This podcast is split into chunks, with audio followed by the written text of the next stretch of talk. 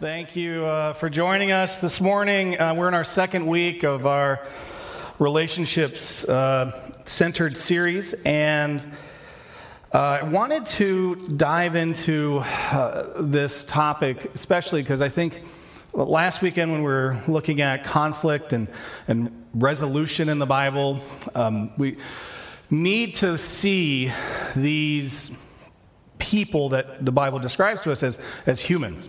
And sometimes we can kind of just separate it uh, from a distance and say, you know what, I, I can't even identify with them. I have no idea what, what, what they're going through. Or you, you lift them up a little bit too high, and so then they can never fail. And sometimes the, the Bible describes these relationships and these people in a, in a real manner, and we need to get to know them. And specifically today, I wanted to talk about the relationships amongst the disciples. And we don't often think about that Jesus was kind of had relationship issues with some of the disciples that he was walking with. Now, there's conflict between the disciples. It's kind of a, a fun way to uh, look at them. Um, but just as a general group, there's 12 disciples. Probably, this is you know speculative, Peter is most likely the oldest. He was married. Uh, he's probably around 30. Uh, then you have John, who's most likely assumed to be the youngest. He's 15, 16. They're all kind of growing and developing together. Most have never really traveled much of a distance. And as Jesus kind of finds them and calls them into this ministry, they're learning a ton. And uh, James and uh, uh, John are these brothers. They're called the sons of thunder, which Kind of sounds like a, like a wrestling uh, team, right? Uh, but in reality, Sons of Thunder uh, is they're, they're loud, they're boisterous, they um, say things very quickly before they think about them. Do you know anybody like that? Um, you, you, do, you know, like, would you be, you know, a teenage kid, boy, would probably be called a son of thunder. Um, and that's what James and John were. And James and John, their, their mom even got into the mix a little bit. So her, the mom, Salome, was trying to uh, put in a good word for the kids to get them, you know, vice president and regional vice president in heaven. And uh, so there's a lot of the kind of this conflict going back and forth. But Peter is someone I think that we need to spend some time with today. Because Peter is the, the leader of this group. And there is a kind of relationship that he has with Jesus. He is the bold one. He's also the, usually the, the steady one, but there are times where he just goes up and down, up and down. And he's a fascinating character uh, to me. So Peter takes charge pretty early uh, in, the, in, the, in the group that we have following Jesus Christ. And I want to look at a certain portion of Scripture today that you can kind of helicopter in and then helicopter right out. And you never read the next verse, and that next verse is so telling. So in Matthew 16, we have a scripture that comes up quite a bit um, in the life of the church, in the history of the church, but also the foundation of the church. And so let's go to Matthew 16, verse 13. When Jesus came to the region of Caesarea Philippi, he asked his disciples, Who do people say the Son of Man is? Now, before we go, does Jesus know the answer to this question? Okay, so he is asking this to elicit the response. He wants them to say it. They replied, Some say John the Baptist, others say Elijah, and still others Jeremiah or one of the prophets. But what about you? disciples, Who do you say that I am?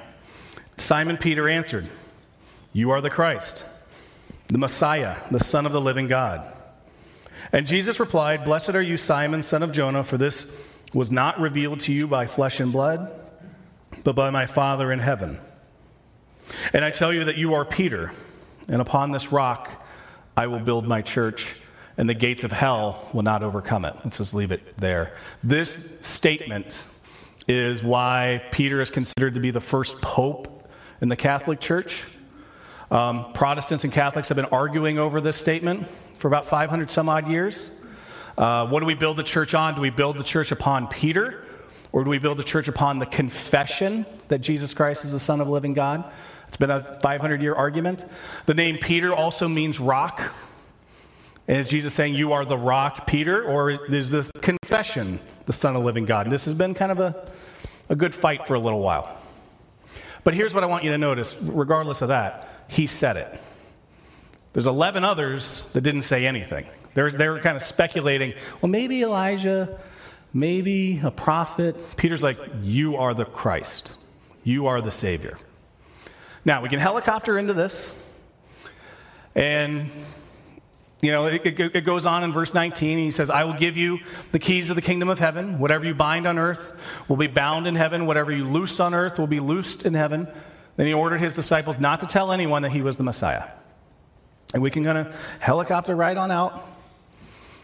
But the next line is so important. It says, From that time on, in verse 21. From that time on, Jesus began to explain to his disciples that he must go to Jerusalem and suffer many things at the hands of the elders, the chief priests, the teachers of the law, that he must be killed and on the third day be raised to life. We don't know how long from that time on is. We, we know that, okay, there's a confession that Jesus Christ is the Son of the living God, and then we have from that time on.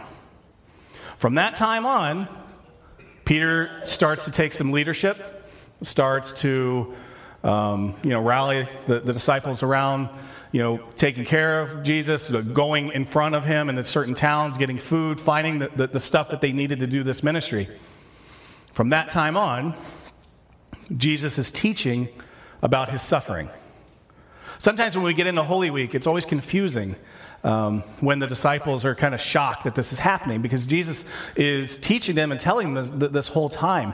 He's telling them that. They know that, but they don't believe that. They, they don't, no way. The Christ isn't, he's going to overthrow Rome. Jesus is saying, I have to go to Jerusalem, I have to suffer, and I have to die. Okay. We'll see what happens, right? They don't believe it. Peter in verse 22. So remember, you are the Christ, the Son of the living God. Peter, you are the rock. And from that time on, and then we have this Peter takes the Messiah aside and says, Never.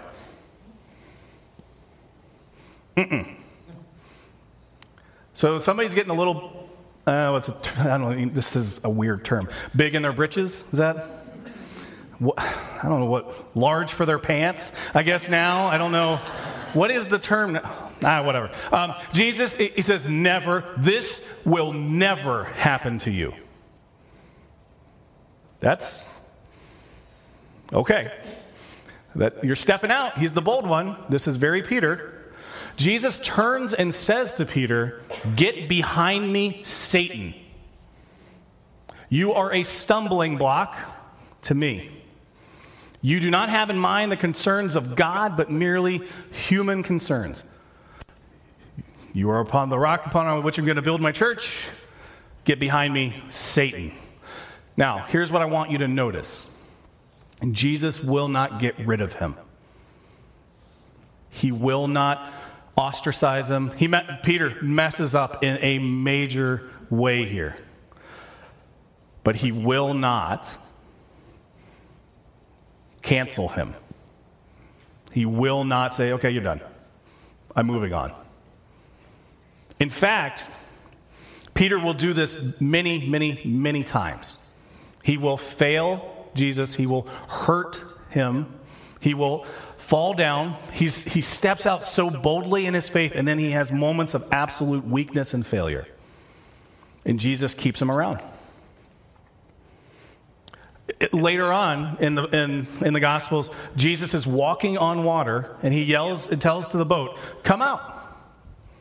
Peter gets out of the boat. He steps out onto the water. He sees the circumstances, the wind and the waves, and he begins to doubt and he starts to fall. We don't talk about the fact that there are 11 other dudes hanging out in the boat.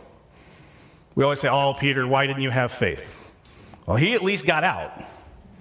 And he at least confessed that Jesus was the Messiah.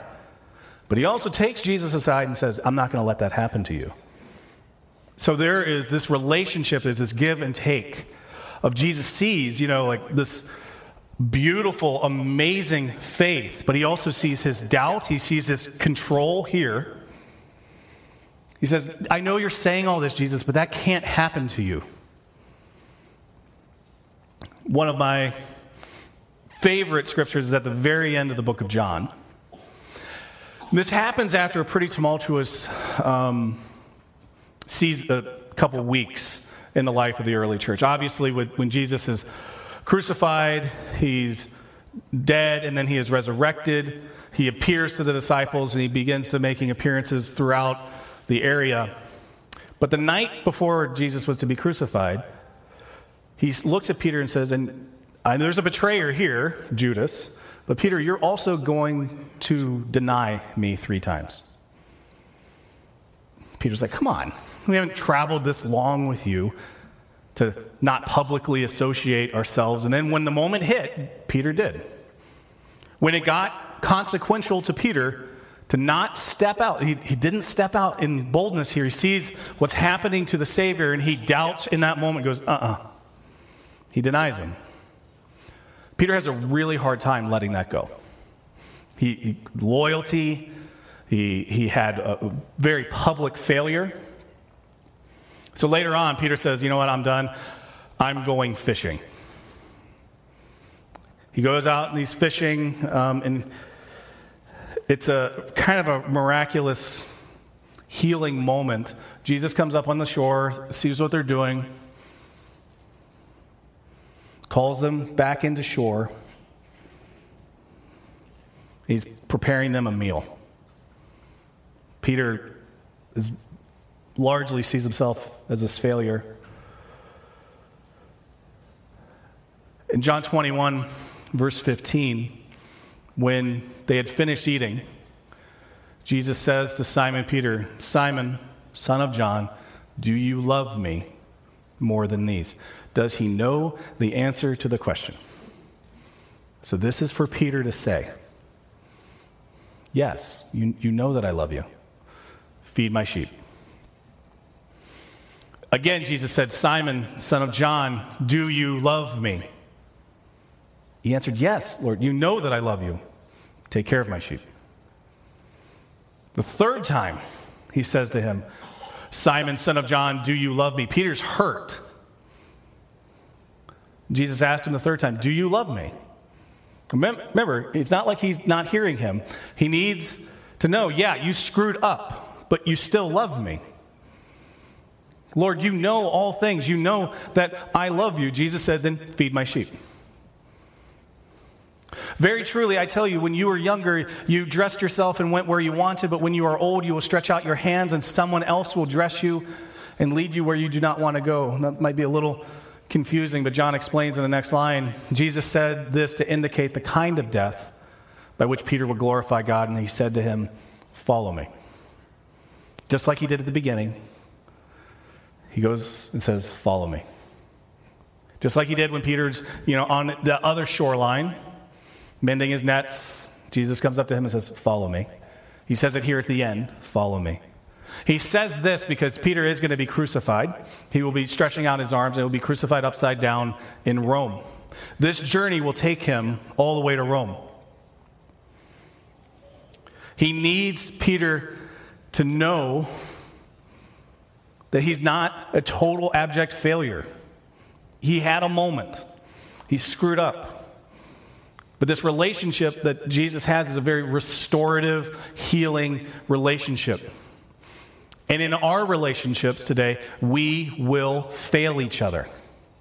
We will mess up. If you're getting into any kind of relationship expecting perfection, it will not happen. And how beautiful of an image would it be to say to your spouse or to your kids or to somebody at work, you know, I, you're going to mess up, I'm going to mess up, but it does not change the fact that I love you. I'm going to extend, so let's say you're going through something right now, somebody has hurt you, has put you in pain, and they have messed up. And they come to you and they know and they own it. I'm not talking about staying in like abuse or staying in where they're they're not, you know, reflecting back. This is they own their fault.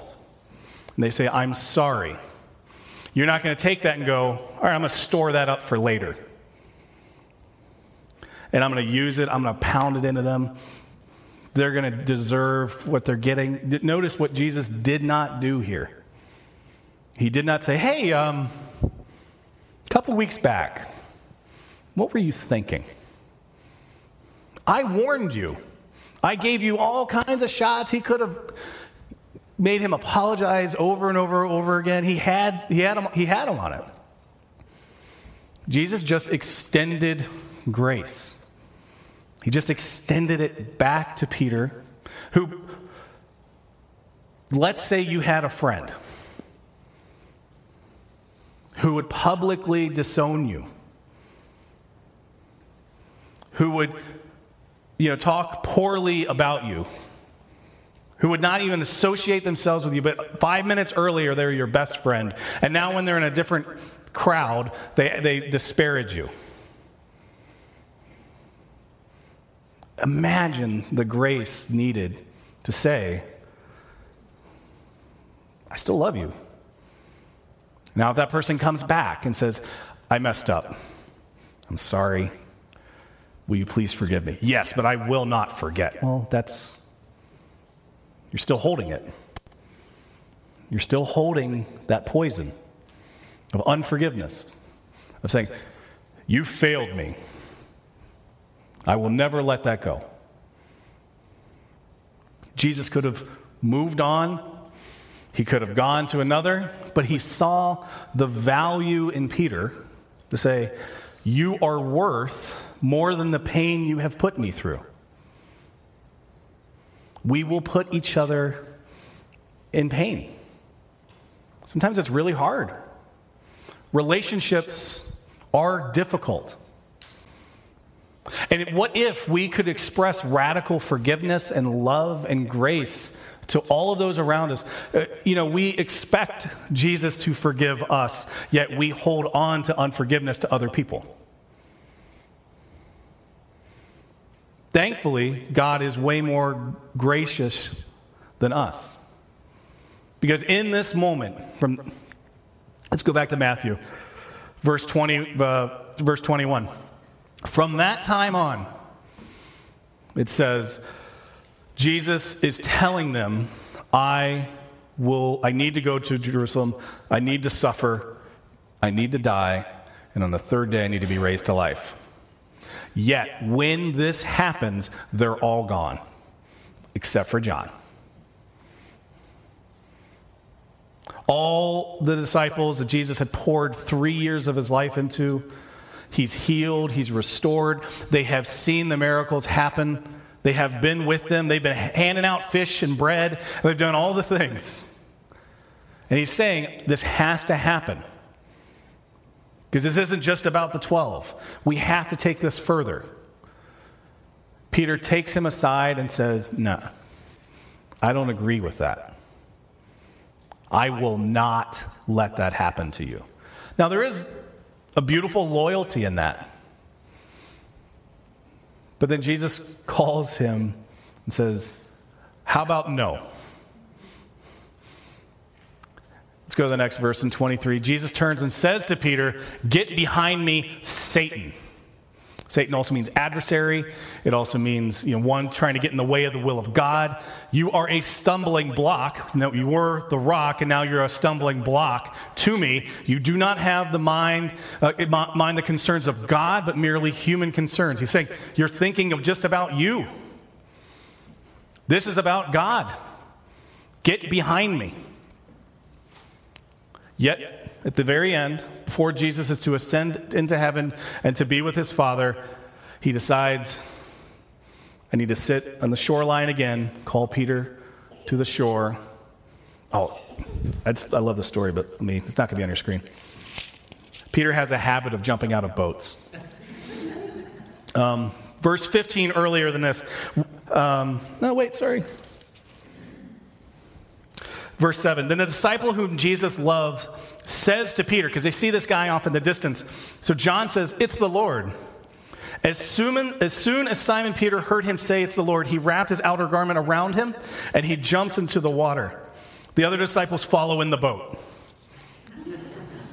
Love that part. Towing the net full of fish, for they were not far from shore, about a hundred yards out. When they had landed, they saw a fire there, fire of burning coals there with fish on it and some bread. That's what Jesus decides. He decides Peter needs to be restored here. We need to find healing here. My prayer for you is that you see this. Maybe you're holding on to something. Maybe you're holding on to a grudge or unforgiveness, somebody that's failed you, and you're not letting it go. They've asked for forgiveness, and you're like, mm, I just can't. May you see what Jesus does here with Peter and reflect it back. Because our goal and our purpose is to be more like Jesus and less like us. May we have the, on our minds the concerns of God and not the concerns of man. This morning, we'll be taking communion together as, as a family. Um, as we celebrate this today, we uh, offer what's called open communion here at Eastridge, and you don't have to be a member here or know the handshake. Um, you just have to be a believer. We ask for you to come up and take the elements and take them back to your seats, and we'll take it together as a family. My prayer for you today um, is that you see at Jesus' Last Supper, yes, Judas is there, the betrayer. Jesus still serves him. Peter is there, the denier. Jesus still serves him. May we reflect that back to our community as well. Would you pray with me this morning? Lord, we ask for your blessing and forgiveness this morning. There's something that we're holding on to, something that we have not let go of. May we show the same grace and mercy back to them. We do not deserve this radical love and grace that you give us, and we appreciate it very much. We ask all this in your holy name. Amen.